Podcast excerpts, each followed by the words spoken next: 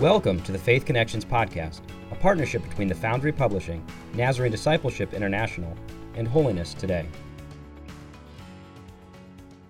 Welcome to our study this week of Psalm chapter 78, verses 17 to 24, and Romans chapter 1, verses 18 to 25. My name is Scott Rainey. I serve with the Church of the Nazarene in the area of Nazarene Discipleship International, or NDI. This adult Sunday school video lesson is provided in collaboration between the Foundry Publishing and NDI.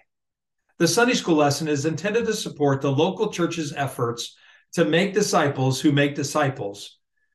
Please feel free to use this video in any way that helps your church or its families. Most of us, likely everyone listening to this lesson, at one time or another has been angry at somebody or angry about something. It's very possible that you may have experienced anger even in the last 24 hours. Research in recent months has revealed that the most commonly felt emotion around the globe today is anger. We see people's anger everywhere and in every country. It is without a doubt our most current pandemic. Anger can come from a cross word someone spoke to us, being stuck in a traffic jam on a busy day, hitting our thumb with a hammer, or from something someone posted on social media. Last week, we started a series of lessons on hard sayings of the Old Testament. Today, we're going to look at a hard teaching about God's anger or his wrath. Does God get angry? If he does get angry, does his anger change your opinion about the loving God you've heard about? What does God do with his anger? What is its purpose? To look honestly at these questions, we're going to look at two passages today Psalm chapter 78 and Romans chapter 1. Many Old Testament Psalms consist of jubilant praise or desperate petitions to God. Psalm 78 does neither. It is a history sermon preached to a gathered congregation of Jewish worshipers. Psalm 78 is the second longest psalm, consisting of 72 verses only shorter than Psalm 119. The psalm speaks of God's faithfulness to Israel as he miraculously rescued them from Egyptian bondage. The Israelites find themselves asking questions Would the same God who freed us also meet our needs day by day? Can we trust the God who set us free? Early in the psalm, the psalmist reminds his congregation of God's covenant with Israel. He highlights God's expectation that each generation would pass on to the following generations the statutes of that covenant. Psalm chapter 78, verse 5. The psalmist then reminds the congregation of the miracles God had done for the ancestors in that wonderful event of their escape from Egypt. He concluded his prehistory to our passage for today with God's miraculous provision of water in the middle of the wilderness, verses 15 and 16. God had shown himself so powerful, so faithful. How would the Israelites respond to God's faithfulness? To find out, let's begin there in Psalm 78, verses 17 to 24.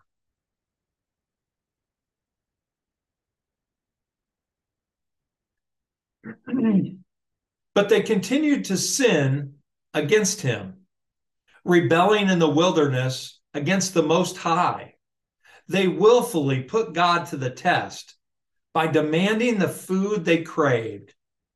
They spoke against God. They said, Can God really spread a table in the wilderness? True, he struck the rock and water gushed out, streams flowed abundantly, but can he also give us bread? Can he supply meat for his people? When the Lord heard them, he was furious. His fire broke out against Jacob, and his wrath rose against Israel, for they did not believe in God or trust in his deliverance. Yet he gave a command to the skies above and opened the doors of the heavens. He rained down manna for the people to eat. He gave them the grain of heaven.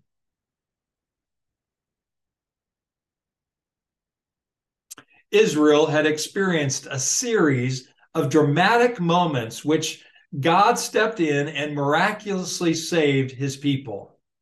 The greatest of these moments was the Exodus from Egypt, as described in Exodus chapter 12, verses 31 to 51. Through a series of 10 plagues that decimated the Egyptians, God had delivered 1 million Israelite slaves from the powerful hand of the Egyptian Pharaoh. As the Israelites marched out of Egypt, they soon found themselves with their backs to the sea, surrounded by those same Egyptians who had sent their army to bring Israel back to Egypt. Once again, the God who had set Israel free made a way through the sea for Israel. The water stood up like a wall on both sides, and the Israelites walked through on dry ground. Psalm 78, verse 13. Israel's journey from Egypt to the promised land took them more than 100 miles through the Sinai Peninsula, one of the most desolate regions of the world.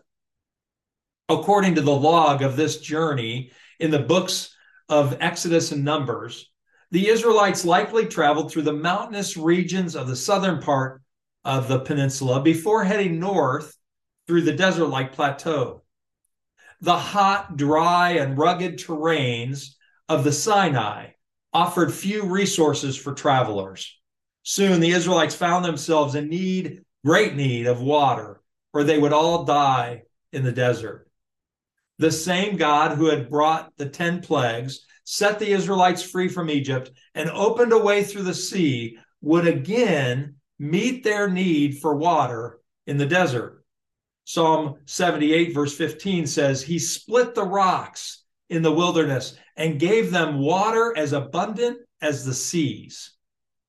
In spite of God's great miracle of providing water for one million people in the middle of the desert, this generation of Israelites, according to Psalm 78, verse 17, continued to sin against the Most High, rebelling in the wilderness. The name used for God in Psalm 78, verse 17, is God Most High. The title for God dates back to the time of Abram and Melchizedek in Genesis chapter 14. Melchizedek blessed Abram with these words Blessed be Abram by God Most High, creator of the heaven and earth. Genesis chapter 14, verses 9, verse 19. The one who had created heaven and earth certainly knew where he could find abundant water stored up in the depths of the dry land, and God provided. But water alone is not enough to sustain life. The million plus Israelites also needed food. They could go without water for maybe three days. Without food, maybe 40 days. Undoubtedly, they had some food as they left Egypt, maybe enough for two weeks or possibly a month. If they carried food from Egypt that lasted for, let's say, three weeks and went without food for 40 days, they were now two months out from God's miraculous delivery from, e- from of Israel from Egypt when the crisis of food occurred. Interestingly, according to Exodus chapter 16, verse 1, the grumbling for food began exactly two months after their exodus from Egypt.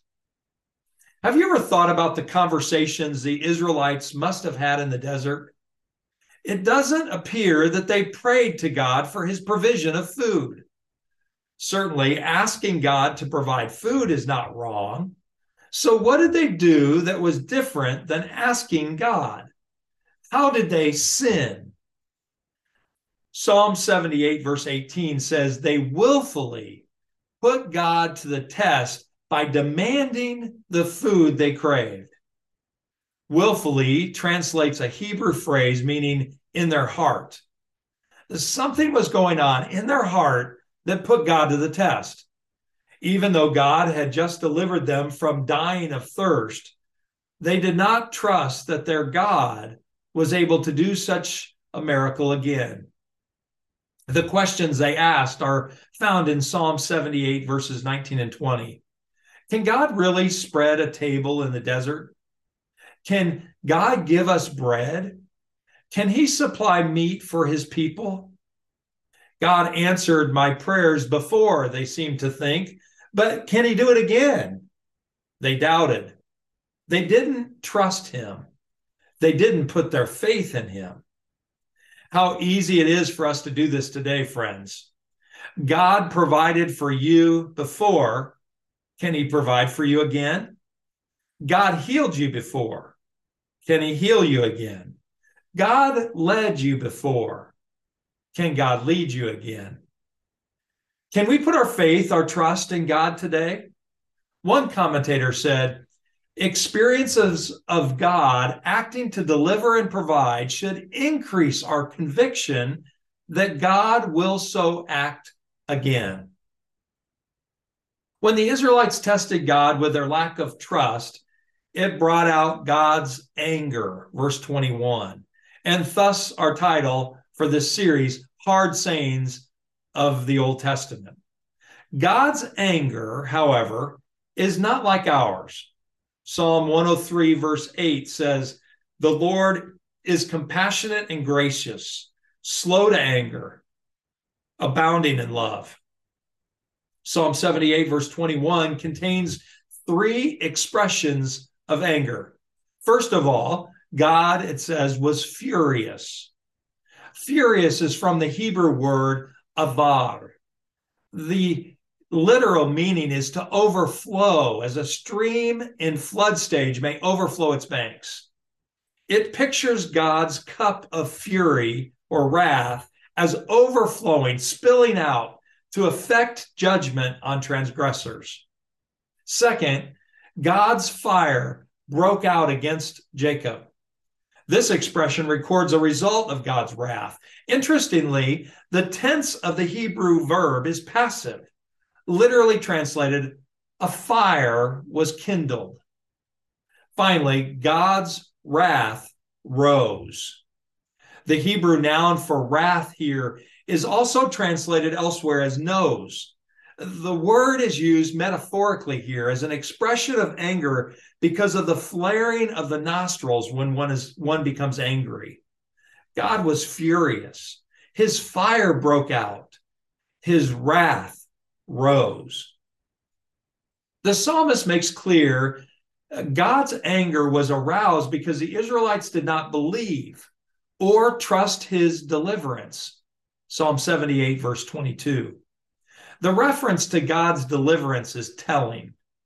It wasn't so much that they didn't think God could deliver them in their new problem, but instead it seems that they were doubting that it was God who had delivered them in the first place. When God had delivered the Israelites through the sea on dry ground in Exodus chapter 14, verse 31 reads, The people feared the Lord and put their trust in him. Now, two months later, they were doubting in his deliverance in the past. Did Yahweh deliver us, or was it some other God?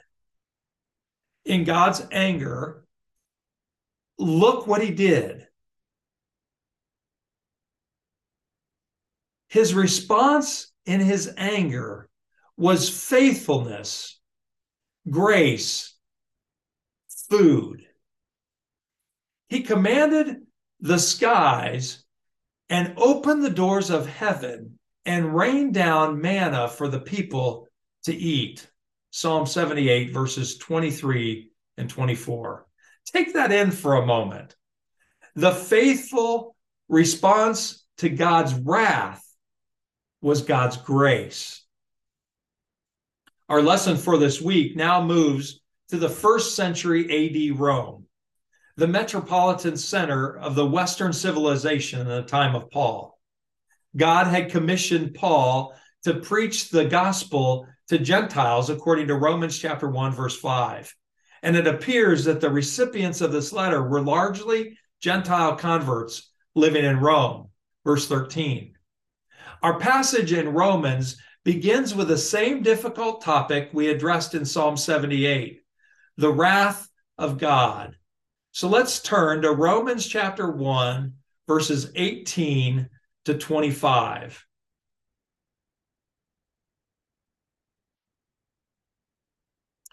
The wrath of God is being revealed from heaven against all the godlessness and wickedness of people who suppress the truth by their wickedness. Since what may be known about God is plain to them, because God has made it plain to them. For since the creation of the world, God's invisible qualities, his eternal power and divine nature have been clearly seen, being understood from what has been made, so that people are without excuse.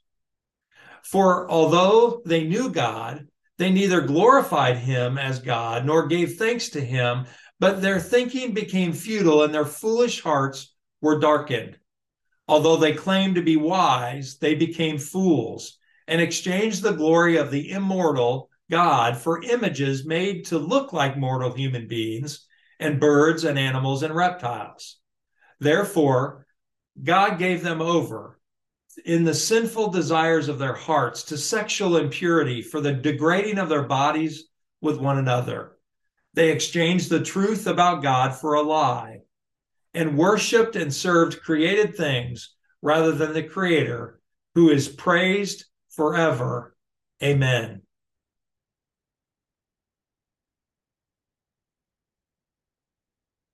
In the New Testament, the phrase wrath of God often functions as a legal judicial term. It expresses the sentence or punishment to come upon offenders. Wrath is the punishment felt, experienced, and endured by the guilty party as painful and unwelcome, but also understood as a just sentence for the crime. The wrath of God should not be understood as an unbridled and normless exercise of vengeance, but an indignant response to sin based upon his holy nature we experience God's wrath as a result of sin or disobedience.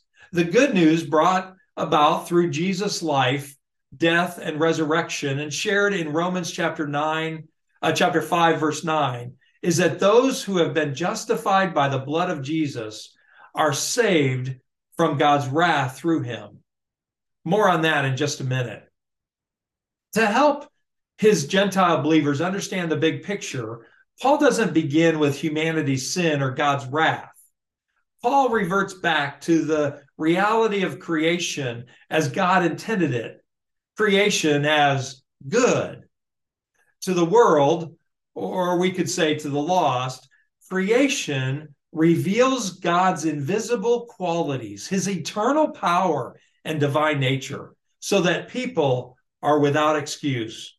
Romans chapter 1, verse 20. From the earliest days of human existence, people refused to recognize God as the creator of all they enjoyed in his creation. They began to suppress the truth, verse 18, about who the creator was. Note that this is not unlike the Israelites who saw God deliver them from Egyptian bondage, but soon began to suppress the truth and wondered who was their true redeemer after creation, the hearts of humans became so evil that, quote, it grieved God to his heart. Genesis chapter 6, verse 6. However, even the eradication of humanity, except for righteous Noah and his family, brought only temporary reprieve from humanity's evil. With the regeneration of humankind, evil again flourished the initial evidence of God's wrath, according to Romans chapter 1, verse 24, is that God gave them over. He let them go according to their desire, allowing human freedom to run its course in these wicked persons. Sinners, therefore, experience the wrath of God as the apparently natural consequences of attempting to live at odds with the reality that the creator exists and that create and that creatures owe him their gratitude and their worship. God's wrath is expressed in his refusal to spare sinners from the consequences of their self destructive folly. So, why does God get angry? Primarily, it's because of our rejection of God's offer of intimate relationship, grieving God and harming ourselves and others. Our disregard for God and the things of God evoke his anger. Unlike human anger, God's anger is righteous and ethnic, eth- ethically motivated. God's anger does not express his disdain for us, but communicates his strong dislike for sin. It's not an impulsive outburst of emotion, but a response to human disobedience motivated by holy love. God's righteous anger is a part of his good character. It displays his holiness and his hatred towards sin and what sin does to his creation. The evidence of God's anger is the letting go of those who refuse to follow his way to their own demise. But still, God is faithful to his covenant.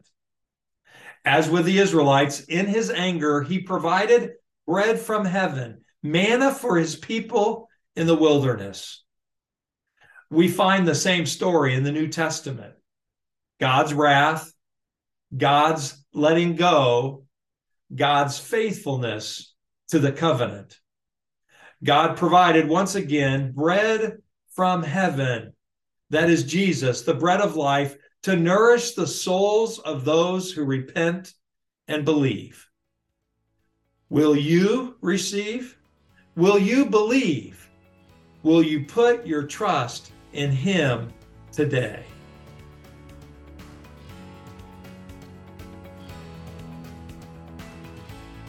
Thank you for listening to the Faith Connections podcast. If you wish to order Faith Connection materials for your local church, please visit thefoundrypublishing.com. If you've enjoyed this production and wish to hear more, visit holinesstoday.org slash podcast or find us on Spotify, Apple, and Google Podcast.